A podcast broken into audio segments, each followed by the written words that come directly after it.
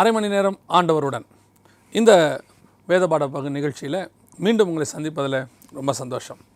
இன்றைக்கி நம்ம என்ன பார்க்க போகிறோம் அப்படின்னு கேட்டிங்கன்னு சொன்னால் அநேகருக்கு இருக்கக்கூடிய பிரதானமான கவலை அதுவும் குறிப்பாக பெற்றோருக்கு இருக்கக்கூடிய பிரதானமான கவலை. அநேகர் எங்களுக்கு லெட்டர் எழுதுகிறாங்க ஃபோன் பண்ணுறாங்க அதிலலாம் அவங்க சொல்லக்கூடிய மிக முக்கியமான விஷயம் எங்கள் பிள்ளைகளுக்காக ஜெபம் பண்ணுங்கள் எங்கள் பிள்ளைகள் மீண்டும் ஆண்டோருக்குள்ளே வரணும். எங்கள் பிள்ளைகள் இன்னும் ஆண்டோருக்குள்ளே வரலை. இருந்தாங்க பின்வாங்கி போயிட்டாங்க. இப்படி நிறையா இந்த மாதிரி ஒரு பிரச்சனை அதாவது தேவனுக்கும் தன் பிள்ளைகளுக்கும் தொடர்பில்லை அப்படிங்கிறதான ஒரு பிரச்சனை ஒரு விஸ்வாசி வீட்டில் ஆரம்பித்து ஊழியக்காரங்க வீடு வரைக்கும் இருக்குது நிறைய ஊழியர்கள் இப்படி தான் சொல்கிறாங்க ஒரு ஊழியர் இடத்துல சொன்னார் இந்த மாதிரி ஒரு செய்தியை கேட்டுட்டு அவர் இடத்துல வந்து சொன்ன காரியம் ஜெகன் என் பையன் என் கையை விட்டு போயிட்டான் அப்படின்னு சொன்னார். இப்படி நிறைய பேருடைய ஊழியர்கள் வெளியே சொல்ல முடியல ஆனால் அவங்களுக்குள்ளே இந்த பிரச்சனை இருக்குது இது விசுவாசிகளுக்கும் இருக்குது நிறைய பெற்றோருக்கும் இருக்குது அது தேவனை அறிந்த அல்லது அறியாத அது எப்படி வேணால் இருக்கட்டும். ஆனால் பெற்றோரை பொறுத்த வரைக்கும் பிள்ளைகள் நல்லவர்களாக இருக்கணும் அப்படின்னு அவங்க விரும்புகிறாங்க ஆனால் இருக்க முடியல பிள்ளைகள் அப்படி இல்லை. ஏன் என்ன காரணம் அப்படிங்கிறது தான் நாம் இன்றைக்கி பார்க்க போகிறோம்.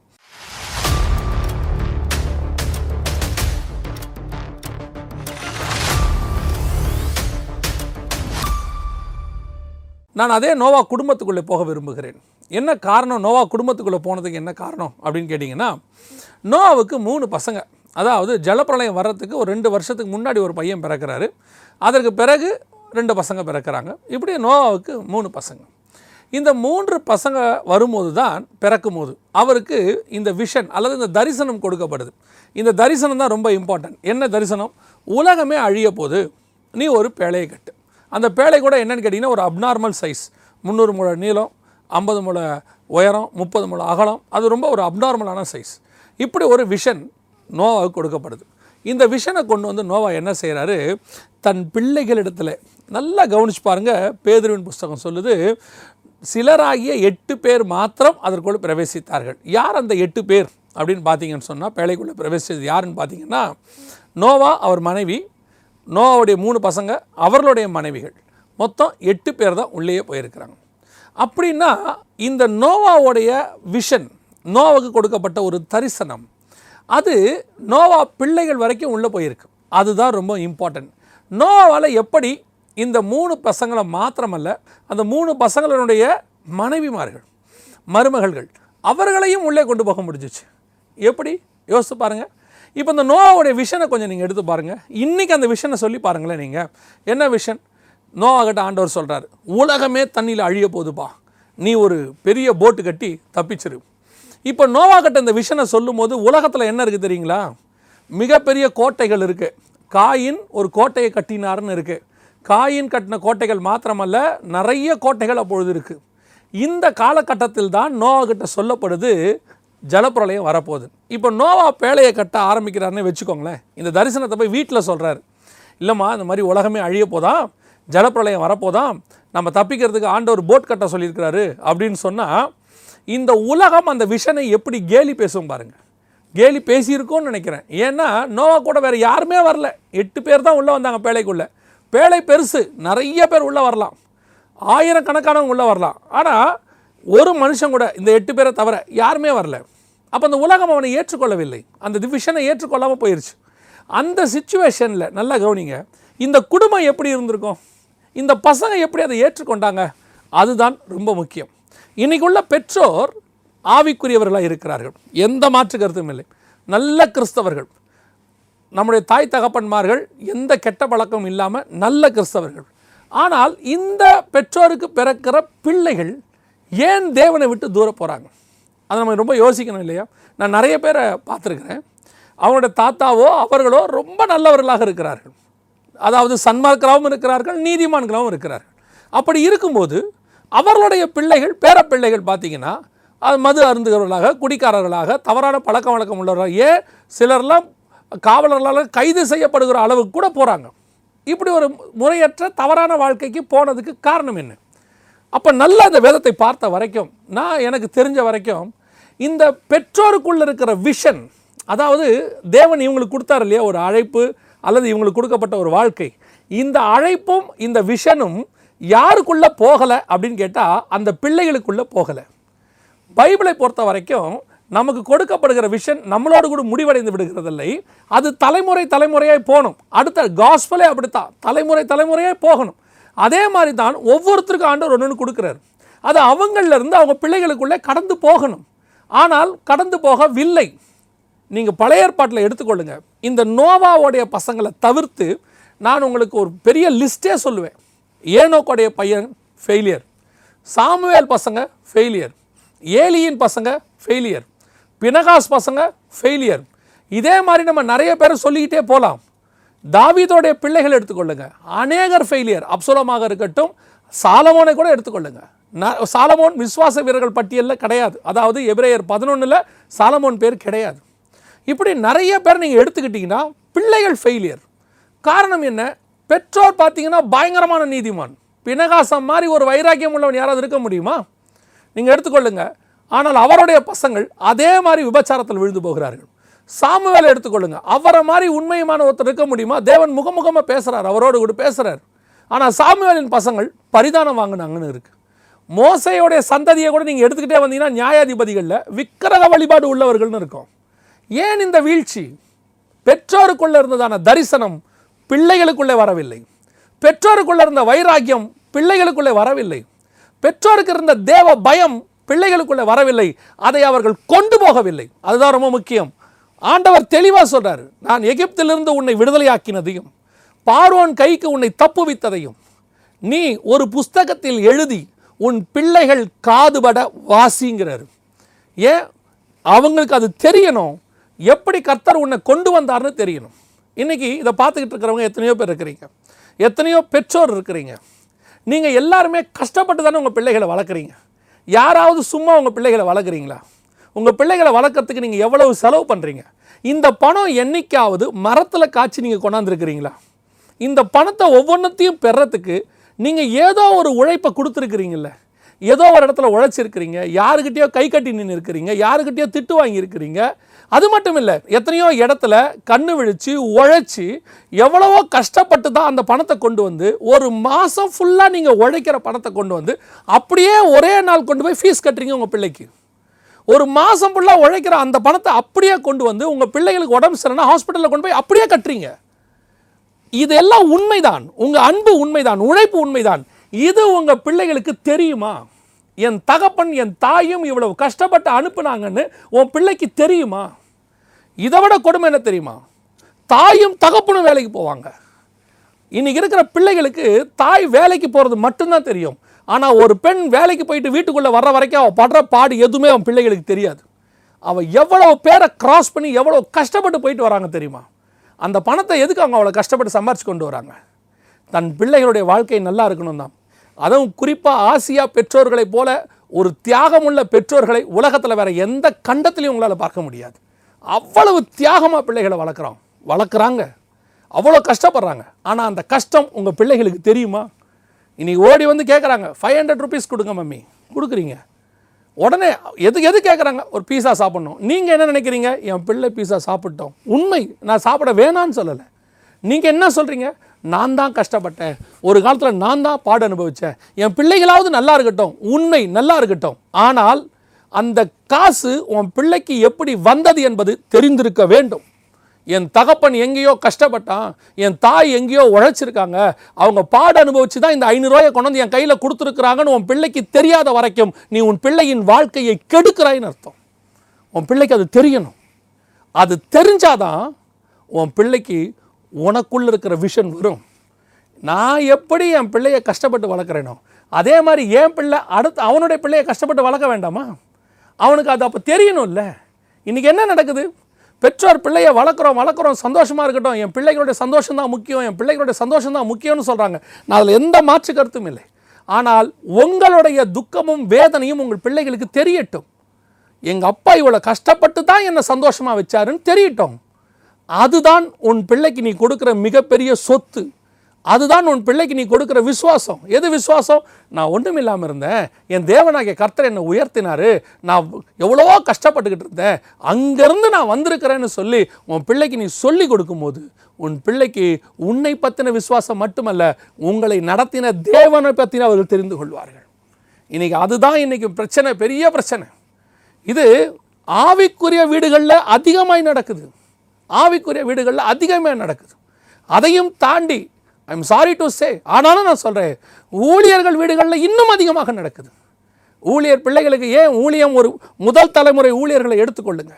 முதல் தலைமுறை ஊழியர்கள் யாருமே அவங்க சாதாரணமாக வரல. ஒரு பயனீர் ஊழியத்தை பண்ணி ஸ்தாபித்து உருவாக்கி அதை ஒரு ஆலமரமாக கொண்டு வந்து நிறுத்துறதுக்குள்ள அந்த ஊழியக்காரன் பட்ட பாடுகள் அந்த ஊழியக்காரனுக்கு மட்டுமே தெரியும். உண்மை. எத்தனையோ போதகர்கிட்ட நான் சாட்சி கேட்டிருக்கிறேன். சாப்பாட்டுக்கு வழி இல்லாமல் தன் பி- தன் மனைவியை கையில் பிடிச்சிக்கிட்டு போய் ஊழியத்தை முடிச்சுட்டு அங்கே கொடுக்குற சாப்பாடை சாப்பிட்டு வந்தவங்களாம் எத்தனையோ பேர் இருக்கிறாங்க. ஒரு ஒரு மனைவி ஒரு சோடா கேட்டு வாங்கி கொடுக்க வழி இல்லாமல் அன்றைக்கி இருபது காசு அந்த சோடா நான் நேரடியாக கேட்ட சாட்சி. இருபது காசு கிடைக்காம அந்த மனைவியை கையை பிடிச்சி துக்கத்தோடு கூட்டிகிட்டு வந்தவங்க எத்தனையோ பேர் இருக்கிறாங்க. அவைகளுக்கு நடுவில் தான் ஊழியம் உருவாக்கப்பட்டது. இன்றைக்கி ஐநூறு பேர் இருக்கிறாங்க ஆயிரம் பேர் இருக்கிறாங்க. ஆனால் உன் பிள்ளைக்கு அந்த வேதனை தெரியுமா? நீ கொண்டு வந்த அந்த குருவி சேர்க்குற மாதிரி அந்த ஆத்மாக்களை சேர்த்த வேதனை உங்கள் பிள்ளைகளுக்கு தெரியுமா? தெரியாது. உங்கள் பிள்ளைகள் வரும்போதே எப்படி வராங்க?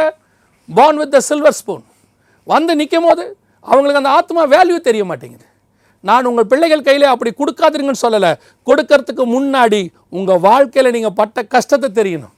அது தெரியாததுனால தான் உங்கள் பிள்ளைகள் உங்களுக்கு அடுத்து எழுந்திருச்சு நிற்கும் போது அப்படி கொண்டு வந்த தகப்பனையும் மதிக்காமல் போன எத்தனையோ பிள்ளைகள் இருக்கிறார்கள். அந்த பயனீர் பண்ணி உருவாக்கி கொண்டு வந்து ஒரு பேஸ்மெண்ட் போட்டு அஸ்திவாரம் போட்டு ஒரு மேடையை கட்டி அது மேலே தன் பிள்ளையை நிற்க வச்சு அழகு பார்க்குற அந்த தகப்பனை உதறி தள்ளுற எத்தனை பிள்ளைகள்? நான் சொல்லுவேன் பிள்ளைகளுக்கு கொடுக்க வேண்டியது பணம் அல்ல சொத்து அல்ல ஆஸ்தி அல்ல. இருந்தால் கொடுங்க அதெல்லாம் தப்பும் இல்லை. ஆனால் அதெல்லாம் ஒரு நாள் மறைந்து போகும். ஆனால் உங்களுக்குள் இருக்கிற விசுவாசம் உங்களுக்குள் இருக்கக்கூடியதான அந்த வாழ்க்கை பாடம் அனுபவம் கர்த்தர் நடத்தின வழி அதை கண்டிப்பாக உங்கள் பிள்ளைகளுக்கு கொடுங்க. அதுதான் ரொம்ப முக்கியம். அதை கொடுக்க வேற யாராலையும் முடியாது. உங்களால் மட்டும்தான் முடியும். ஏன்னா அந்த எக்ஸ்பீரியன்ஸ் உங்ககிட்ட மட்டும்தான் இருக்குது அது உங்ககிட்ட தான் இருக்குது அதை எப்போ கொடுக்கணும் தெரியுமா? ஒவ்வொரு முறை பிள்ளை உங்ககிட்ட வந்து ஒரு காரியத்தை கேட்கும் போதெல்லாம் சொல்லி சொல்லி கொடுக்கணும். கொடுக்கணும். ஆனால் சொல்லிட்டு கொடுக்கணும். நான் கொடுக்க வேணான்னு சொல்லலை. கொடுங்க. ஆனால் சொல்லிட்டு கொடுங்க. அப்பா எனக்கு ஒரு முந்நூறுரூவா கொடுங்கப்பா. அப்பா எதுக்குப்பான்னு கேளுங்க. அவர் சொல்லுவார். அப்பா ஒரு புக்கு வாங்கணும். ஒரு அதை ஒரு சாப்பிடணும். ஏதோ சொல்லுவார். ஓகேப்பா. இது போன ஊழியத்துக்கு போயிட்டு வந்து அப்பா ஒன்றரை மணி நேரம் பிரசங்கம் பண்ணதுக்கு அவங்க கொடுத்த காசுப்பா இது பார்த்து செலவு பண்ணு. அப்படி சொல்லி கொடுங்க. அவனுக்கு ஒவ்வொரு முறையும் அதை பற்றின வேல்யூ தெரியும். இன்றைக்கி என்ன நடக்குது? இது ஊழியத்துக்கு போனவங்களுக்கு மட்டும் சொல்லலை. எட்டு மணி நேரம் பத்து மணி நேரம் வேலைக்கு போகிறீங்க எத்தனை மேனேஜர்கிட்ட திட்டு வாங்குறீங்க? எவ்வளோ பேர் எவ்வளோ உங்களை ஏளனமாக பேசுகிறாங்க செய்யாத தப்புக்கெல்லாம் திட்டு வாங்கிட்டு வந்தீங்க. எதுக்காக அதெல்லாம் நீங்கள் பொறுத்துக்கிட்டீங்க? வீட்டில் ஒரு சின்ன வார்த்தை சொன்னால் கோவம் வருது. ஆனால் ஆஃபீஸில் அவ்வளவு சொன்னால் பொறுத்துக்கிறீங்க. ஏன் பொறுத்துக்கிறீங்க? அப்படி பொறுத்துக்கிட்டால் தான் அந்த மாத சம்பளம் எனக்கு கிடைக்கும். என் குடும்பத்தை நான் நடத்த முடியும்.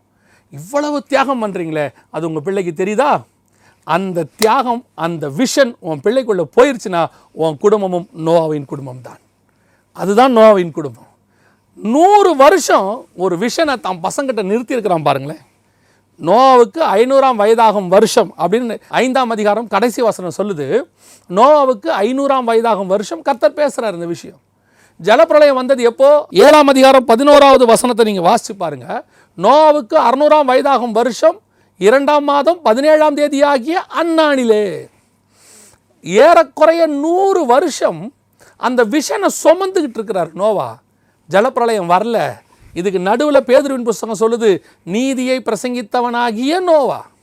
அப்போ இதை போய் ஒரு காஸ்பலாக வேற சொல்லியிருக்காரு. உலகம் போது வாங்க நம்ம தப்பிக்கலான்னு. இப்போ யோசித்து பாருங்கள் இப்படி பிரசங்கிக்கும் போது உலகமே நோவாவை என்ன சொல்லியிருக்கோம்? பைத்தியக்காரன் சொல்லியிருக்கோம். பைத்தியக்காரன். ஆனால் என் தகப்பன் பைத்தியக்காரன் சொன்னாலும் கூட என் தகப்பன் சொல்லுவதிலே ஒரு காரணம் உண்டு. இன்னைக்கு என் தகப்பன் பைத்தியக்காரனாக இருப்பான். ஆனால் என் தகப்பன் வார்த்தைக்கு கீழ்ப்படிந்தால் நானும் என் குடும்பமும் பாதுகாக்கப்படுவோம் அப்படின்னு சொல்லி அவன் பிள்ளைகளுக்குள்ளே அது போச்சு பாருங்க. அதுதான் சக்ஸஸ் இன்றைக்கி ஞானமான காரியத்தை உள்ள காரியத்தை ஒரு ப்ராக்டிக்கல் அனுபவத்தோட நம்ம சொல்லும் போதே பிள்ளைகள் சொல்கிற வார்த்தை என்ன? உங்களுக்கு ஒன்றும் தெரியாது டேடி. உங்களுக்கு ஜென்ரேஷன் கேப் இப்போ சொல்கிறவங்க எல்லாரும் சொல்கிறது ஜென்ரேஷன் கேப் அப்பா அம்மாவுக்கு ஒன்றும் தெரியாது. அவங்க அந்த காலத்து ஆட்கள். அவங்களாம் அப்பேர் உள்ளவங்க. நாங்களாம் இந்த காலத்தில் நான் சொல்லுகிறேன். படிப்பு என்பது அகாடமிக் சைடில் உங்களுக்கு கொடுக்கக்கூடியதான ஒரு குவாலிஃபிகேஷன் எக்ஸ்பீரியன்ஸ் தான் உண்மையிலேயே படிப்பு. அந்த எக்ஸ்பீரியன்ஸ் கொடுக்குற படிப்புக்கு ஈக்குவலான படிப்பு உலகத்தில் வேறு ஒன்றுமே கிடையாது. நான் படிக்க வேணான்னு சொல்லலை.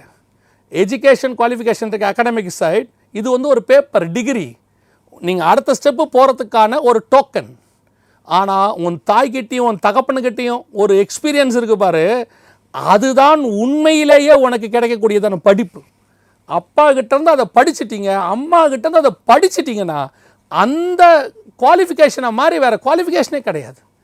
நமக்கு அந்த காலத்துலலாம் ஒரு நூறு வருஷத்துக்கு முன்னாடி உள்ளவங்கெல்லாம் வைத்தியமாக சும்மா வாயில் சொன்னாங்க. அதை கேட்டு கேட்டு கேட்டு கேட்டு அடுத்த தலைமுறை உள்ளவங்க டாக்டர்ஸ் ஆகிட்டாங்க சித்த மருத்துவம் அந்த மருத்துவம் இதெல்லாம் என்ன அன்றைக்கி எழுதி வச்சுட்டு போனாங்களா? கிடையாது. அன்றைக்கி வாயில் சொன்ன மெடிசன்ஸ் இன்றைக்கி அது என்னவாயிருச்சு பெரிய டாக்டர்ஸ் ஆகிட்டாங்க அப்போ யோசித்து பாருங்கள் அப்போ நம்ம தாத்தா பாட்டியெல்லாம் என்ன படிக்காதவங்க நாட்டுப்புறமா கிடையாது. அவங்கெல்லாம் ஜீனியஸ் அதே தான் உன் தாயும் உன் தகப்பனும். அவங்களுக்குள்ளே இருக்கிற எக்ஸ்பீரியன்ஸ் அதனால தான் ஆண்டவர் சொல்கிறாரு உன் தாய் தகப்பனை கனம் பண்ணு. ஏன் கனம் பண்ணு? அவங்கள நடத்தி கொண்டு வந்த பாதை அது எகிப்துலேருந்து கூட்டு வந்தாரா?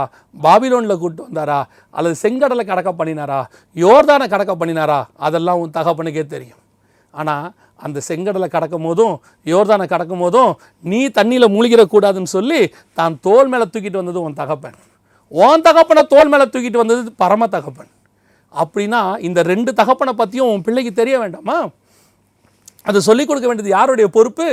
இன்னைக்கு ஏன் பிள்ளைகள் அதிகப்படியாக கடைசி காலத்தில் இன்னைக்கு ஜென்ரேஷனே அப்படித்தாங்க.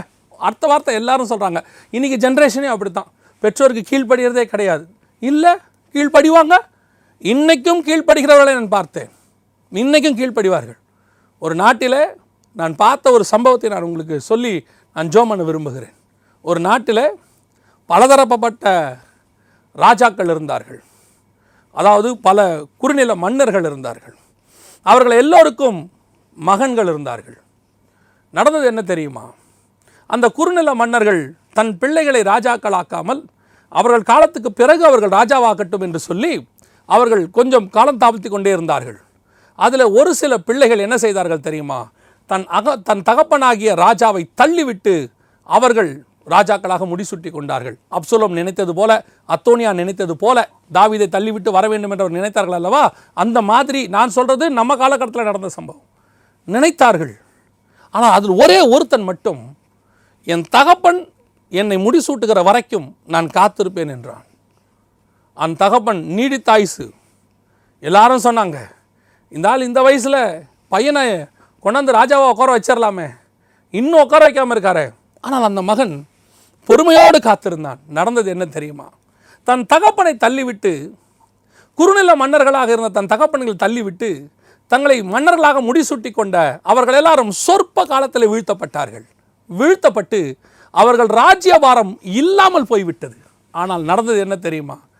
அந்த காத்திருந்த மகன் கடைசியாக அந்த மன்னர் மறிக்கும் தருவாயிலே தன் மகனுக்கு அந்த கிரீடத்தை வைத்து இன்று முதல் நீ மன்னராயிரு என்று சொல்லி அவர் மறித்து போனார்.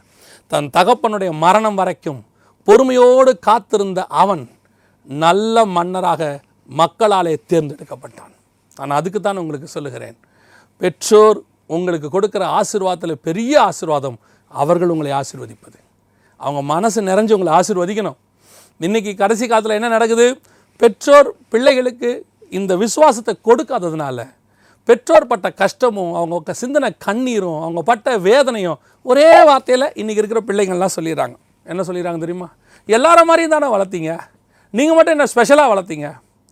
எல்லாரும் வளர்த்தாங்க. ஆனால் நீங்கள் வளர்த்ததில் ஒரு ஸ்பெஷாலிட்டி இருந்தது. அந்த ஸ்பெஷாலிட்டி உங்கள் பிள்ளைக்கு தெரியாமல் போனதுக்கு காரணம் நீங்கள் மட்டும்தான். வேறு யாருமே கிடையாது. நீங்கள் என்ன நினச்சிங்க? நான் பாடுற கஷ்டம் என் பிள்ளைக்கு தெரிய வேண்டாம். நல்லா தெரிஞ்சுக்கொள்ளுங்க நீங்கள் பாடுற கஷ்டம் உன் பிள்ளைக்கு தெரியணும். அதுதான் உன் முதிர் வயதில் உன் பிள்ளை உன்னை வளர்ப்பதற்கு நீ போடுகிற விதை. அதுதான் அஸ்திவாரம். எங்கள் அப்பா என்னை கஷ்டப்பட்டு வளர்த்தாரு. எங்கள் அம்மா என்னை கஷ்டப்பட்டு காப்பாற்றினாங்க அதனுடைய விளைவு நான் இன்றைக்கி நிற்கிறேன்னு சொல்லும்போது அவன் கடைசி வரைக்கும் உன்னுடைய இறுதி மூச்சு இருக்கிற வரைக்கும் உன்னை அவன் தாங்கி பிடிப்பான். இது இன்றைக்கி கடைசி காலத்தில் இருக்கிற மிக முக்கியமான ட்ராபேக் நோவின் குடும்பத்தை நான் பார்க்கும்போது ரொம்ப ஆச்சரியம். எனக்கு அதை விட பெரிய ஆச்சரியம் என்னென்னா அந்த குடும்பத்துக்குள்ளே அவனுக்குள்ளே மட்டும் அந்த விஷன் போலிங்க. அந்த மருமகளுக்குள்ளேயும் அந்த விஷன் போச்சிருக்கு பாருங்கள் அதுதான் ரொம்ப இம்பார்ட்டண்ட் அதாவது தன் பிள்ளைகளுடைய மனைவி கிட்ட இன்னைக்கு குடும்பம்னாலே தனித்தனியாக இருக்கிறது பிரிஞ்சிருது இப்படி தான் நம்ம சொல்கிறோம் நூறு வருஷம் தன் மகன்களுக்குள்ளே மட்டும் இல்லை தன் மருமகளுக்குள்ளேயும் அந்த விஷனை நுழைச்சாம் பாருங்க. அதுதான் இருக்கிறதுலே மகா பெரிய சக்ஸஸ் இன்றைக்கி எத்தனை குடும்பங்கள் ஒத்துமையாக இருக்குன்னு நீங்கள் நினைக்கிறீங்க? இன்னைக்கு கூட்டு குடும்பம் அப்படிங்கிறது அரிதான ஒரு காரியம் இல்லை. ஆனால் ஒரு பேழையை ஒரு உலகமே பைத்தியம் என்று சொல்லக்கூடிய ஒரு விஷயத்தை மனிதர்கள் ஏற்றுக்கொள்ள முடியாத ஒரு தரிசனத்தை முழு குடும்பமும் ஏற்றுக்கொள்கிறது என்றால் இந்த நோவா எப்படிப்பட்டவனாக இருக்கணும்? எப்படி அதை கொண்டு போய் சேர்த்துருக்கணும்? He is the best teacher அழகாக கொண்டு போய் சேர்த்துருக்குறான் பாருங்கள் மகன்களுக்குள்ள மட்டும் இல்லை அந்த மருமகளுக்குட்டையும் சேர்த்துருக்கிறான். இதில் இன்னொன்றும் நான் சொல்ல விரும்புகிறேன் பட் இதை பற்றி நான் தனியாக இன்னொரு நாள் பேசணும்னு நினைக்கிறேன். ஆனால் இதில் இன்னொருத்தருடைய பங்கு ரொம்ப முக்கியம். யாருடையதுன்னா நோவாவினுடைய மனைவியின் பங்கு. அதை பற்றி நம்ம இன்னொரு நாள் தனியாக பேசணும். அந்த அளவுக்கு இவர்கள் ரெண்டு பேரும் இந்த எட்டு பேர் அப்படிங்கிறதுக்கு பின்னாடி மிகப்பெரியதான ஒரு பலம் இருக்குது நோவாவுடைய விஷன் அந்த மிச்சம் ஏழு பேருக்குள்ளேயும் போச்சு பாருங்க. அதை தான் நீங்கள் இன்றைக்கி செய்ய வேண்டியது. ஒவ்வொரு முறை ஆண்டவர் உங்களுக்கு கொடுக்குற எந்த ஒரு காரியமாக இருக்கட்டும் உங்கள் பிள்ளைங்கள்கிட்ட சொல்லுங்கள் நீங்கள் படுற கஷ்டங்களை சொல்லுங்கள் உங்களுக்கு பொருள் வந்த விதத்தை சொல்லுங்கள் இப்போ இருக்க ஜென்ரேஷனுக்கு நான் இன்னொன்று சொல்கிறேன் நீங்கள் உங்கள் பிள்ளைகளுக்கு உட்கார வச்சு பேசுங்க. ஃப்ரெண்ட்லியாக சொல்லுங்கள் நீங்கள் என்ன செய்ய போகிறீங்கன்றதை எக்ஸ்பிளைன் பண்ணுங்கள் இல்லை பிள்ளைங்கிட்ட நீங்கள் சொல்லாதீங்க. அதெல்லாம் உனக்கு தெரியாது. இப்போ இருக்கிறவங்க தெரிஞ்சுப்பாங்க. ஒரு ஒரு சட்டன் ஏஜ் அவங்களுக்கு வந்த பிறகு ஜஸ்ட் ஃபேமிலியில் உள்ள விஷயங்களை இஷ்யூஸை உங்கள் பிள்ளைகளோட கூட வந்து பேசுங்கள் இன்றைக்கி நிறைய பெற்றோர் அந்த காலம் அதாவது ஃபிஃப்டி இயர்ஸ்க்கு பேக் இருக்கிற மாதிரி நினச்சிக்கிட்டாங்க. இல்லை இப்போ நீங்கள் பேசுங்க. ஏன்னா இன்றைக்கி உள்ள ஜென்ரேஷனுக்கு உங்கள் ஃபேமிலியில் நடக்கிறது என்ன ஏதுன்னு தெரியணும். ஒரு தகப்பன் தன்னுடைய குடும்பத்தை நன்றாய் வளர்ப்பதற்கு அவர் ரொம்ப கஷ்டப்பட்டார். கிட்டத்தட்ட நாலு பிள்ளைகள் நல்லா படிக்க வச்சார். நாலு பிள்ளைகளில் ஒருத்தர் இன்ஜினியர் ஆனாங்க ஒருத்தர் டாக்டர் ஆனாங்க எல்லாம் படிக்க வச்சாங்க எல்லாம் நல்லா வளர்ந்துருந்து வர்ற சூழ்நிலையில் திடீரென்று அந்த தகப்பனுக்கு ஒரு ஹார்ட் அட்டாக் அவர் படுத்துட்டார். ஆல்மோஸ்ட் கடைசி நிமிஷம் அவர் சாகும்போது ஒரு டைரி எடுத்து தன் பிள்ளைகிட்ட கொடுத்துட்டு நாலு பேரும் இதை பாருங்க அப்படின்ட்டு இறந்துட்டார். அவன் அந்த டைரியை திறந்து பார்த்தா அந்த தகப்பன் வாங்கியிருந்த கடன்கள் இந்த பிள்ளைகளை படிக்க வைக்கிறதுக்கு வாங்கியிருந்த கடன்கள் அத்தனையும் அங்கே இருக்குது பல லட்சங்கள் கடனாக இருக்கிறது. இப்போ இந்த பிள்ளைகளுக்கு இந்த விஷயம் எதுவுமே தெரியாது. எதுவுமே தெரியாது. ஏன்னா இந்த நாலு பிள்ளைகளும் தகப்பன்ட்ட கேட்கும்போது நான் டாக்டர் ஆகணும் நான் இன்ஜினியர் ஆகணும் என்னை அப்படி படிக்க வைங்க என்னை இப்படி படிக்க வைங்க. இப்படி சொன்ன உடனே அந்த தகப்பன் பட்ட கஷ்டம் இந்த பிள்ளைகளை படிக்க வைக்கிறதுக்காக எல்லாத்தையும் மறைச்சி மறைச்சி மறைச்சி ஆஃபீஸில் இருந்த லோனெல்லாம் வாங்கி எல்லாருக்கிட்டே எல்லாத்தையும் வாங்கிட்டு கடைசியாக அவன் ஸ்ட்ரெஸ் ஆகி டிப்ரெஷன் ஆகி அதை பிள்ளைங்கிட்டையும் சொல்ல முடியாமல் என்கிட்ட இத்தனை லட்சம் கடன் இருக்குன்னு கடைசி அந்த தகப்பன் சாகும்போது அழுததுக்கு காரணம் என்ன தெரியுமா? இத்தனை லட்சம் கடனில் என் பிள்ளைகளை நான் விட்டுட்டு போகிறேனே ஐயோ நான் இந்த பிள்ளைகளை படிக்க வச்சது உண்மைதான் ஆனால் என் பிள்ளைகளை இப்படி நடுத்தருவில் ஒரு கடங்காரங்கிட்ட பிடிச்சி கொடுத்துட்டு போகிறேனேன்னு துக்கத்தோடு கூட அந்த தகப்பன் செத்து போனேன். ஆனால் முடிந்த பிறகு கடன்காரர்கள் வீட்டை சூழ்ந்தார்கள். எல்லாம் படிச்சிருக்காங்க இன்னும் வேலைக்கு போகல எல்லாம் லாஸ்ட் இயர் தேர்ட் இயர் அப்படி இருக்கிறாங்க. மொத்த பேரும் சூழ்ந்து கொண்டார்கள். வீட்டை விற்று கொடுங்க அப்படி கொடுங்க இப்படி கொடுங்க. கடைசியில் எல்லாம் விற்று போயாச்சு.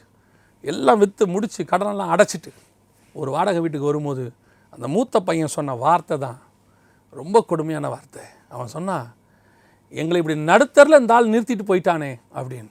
அந்த தகப்பன் பட்ட கண்ணீர் அவன் அவர் பட்ட தியாகம் அவர் பண்ணது எல்லாமே ஒரு நிமிஷத்தில் சுக்கு நூறாக போயிடுச்சு அவர் சொன்ன ஒரு வார்த்தை இப்படி கொண்டாந்து எங்கள் அப்பா என்னை நடுத்தரில் நிறுத்திட்டு போயிட்டானே. அவர் பட்ட கஷ்டம் இவ்வளோ செஞ்சது யாருக்காகனா இந்த பிள்ளைகளுக்கு தான். அவர் செஞ்ச ஒரே தப்பு அதை மறைத்தது. எப்போ நான் உங்களுக்காக தான் கடன் வாங்குறேன். ஒருவேளை அந்த பிள்ளைகள் சொல்லியிருக்கலாம். இல்லைப்பா வேணாம் வாங்காதீங்க. ஒருவேளை அவர் அப்படி வாங்கியிருந்தாலும் அந்த பிள்ளைகளுக்கு தெரியும் என்ன படிக்க வைக்கிறதுக்கு தான் எங்கள் அப்பா இவ்வளோ கடன் வாங்கினாரு. என்ன வளர்க்குறதுக்கு தான் எங்கள் அப்பா இவ்வளோ கஷ்டப்பட்டார். இது தெரிந்திருந்தால் அந்த பிள்ளையினுடைய வாயில் அந்த வார்த்தை ஒரு நாளும் வந்திருக்காது. அந்த தகப்பன் இருபது வருஷம் முப்பது வருஷம் பட்ட அத்தனை கஷ்டமும் அந்த ஒரு வார்த்தையில் நாசமாக போச்சு. அவர் சொன்னால் எங்கள் அப்பா எனக்கு கொண்டு நடத்தல நிறுத்திட்டார். நான் பிள்ளைகளுக்கு சொல்லுகிறேன் தயவு செய்து உன் பெற்றோரை எக்காரணம் கொண்டும் தூஷிக்காதே. உன் வாழ்க்கையில் நீ நல்லா இருக்க முடியாது. உன் தகப்பன் உன் பார்வைக்கு கெட்டவனாக இருக்கலாம். ஆபிரகாம் கத்தியை ஓங்கும் போது ஈசாக்குடைய பார்வைக்கு ஆபிரகாம் எப்படி இருந்திருப்பார் தெரியுமா? எங்கள் அப்பா என்னை கொலை பண்ண பார்க்குறாரு எங்கள் அப்பா ஒரு கொலகாரன். அப்படி தான் இருந்திருக்கும் ஈசாக்குடைய பார்வையில். ஆனால் ஆபரகாம் யார் தெரியுமா? தேவன் சொல்கிறாரு அவன் நீதிமான் சொல்கிறார் ஆபரகாம் ஏன் கத்தியை வாங்கினான் தெரியுமா? கர்த்தர் சொன்னார் கத்தியை வாங்கினேன். அவன் அவன் பக்கத்தில் இருக்கிற நியாயத்தை ஈசாக்கு எடுத்து சொல்கிறதுக்கு அந்த நேரத்தில் ஆள் இருந்திருக்காது. ஒருவேளை ஈசாக்கு நினச்சிருக்கலாம் மேபி நமக்கு தெரியாது. ஈசாக்கு நினச்சிருக்கலாம் எங்கள் அப்பா என்னை குத்த பார்க்குறானே கொல்ல பார்க்குறாரு.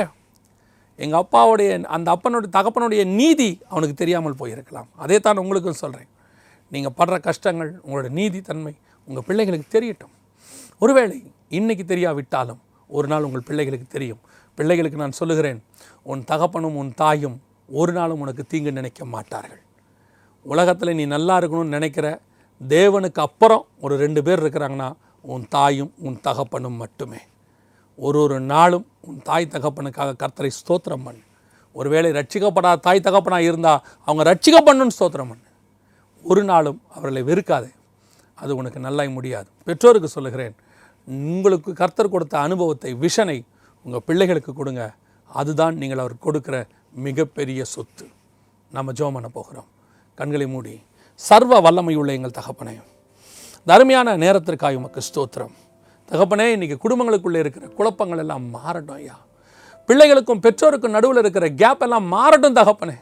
இந்த ஜென்ரேஷன் இப்படித்தான் பிள்ளைகள் பெற்றோரை மதிக்காதுன்னு சொல்றது எங்க குடும்பத்தில் இருக்கக்கூடாது ஆண்டவரே. எங்க குடும்பங்களில் இருக்கிற பிள்ளைகள் பெற்றோருக்கு கீழ்ப்படிந்தவர்களாக இருக்கணும். எங்க குடும்பத்தில் இருக்கிற பிள்ளைகள் பெற்றோரை நேசிக்கிறவர்களாக இருக்கணும். எங்க குடும்பத்தில் இருக்கிற பிள்ளைகள் ஒவ்வொரு நாளும் பெற்றோரை கனமணர்களாய் காணப்பட வேண்டும். எங்கள் பிள்ளைகளை வேலியடைத்து பாதுகாத்துக் கொள்ளும். பெற்றோருடைய வாயிலே பிள்ளைகளை தூஷிக்கிற சபிக்கிற வார்த்தைகள் வராதிருப்பதாக பிள்ளைகள் வாயிலே பெற்றோருக்கு விரோதமாய் பேசுகிற வார்த்தைகள் வராதிருப்பதாக இந்த முழு குடும்பங்களை வேலியடைத்து பாதுகாத்துக் கொள்ளும். பிள்ளைகளுக்குள்ளும் பெற்றோருக்குள்ளும் இருக்கிற பிரிவினைகள் மாற்றப்படட்டும் இயேசுவின் நாமத்தினால். உம்முடைய கிருபை சூழ்ந்து கொள்ளட்டும். மகிமை மூடிக்கொள்ளட்டும் இயேசுவின் நாமத்தில் பிதாவே.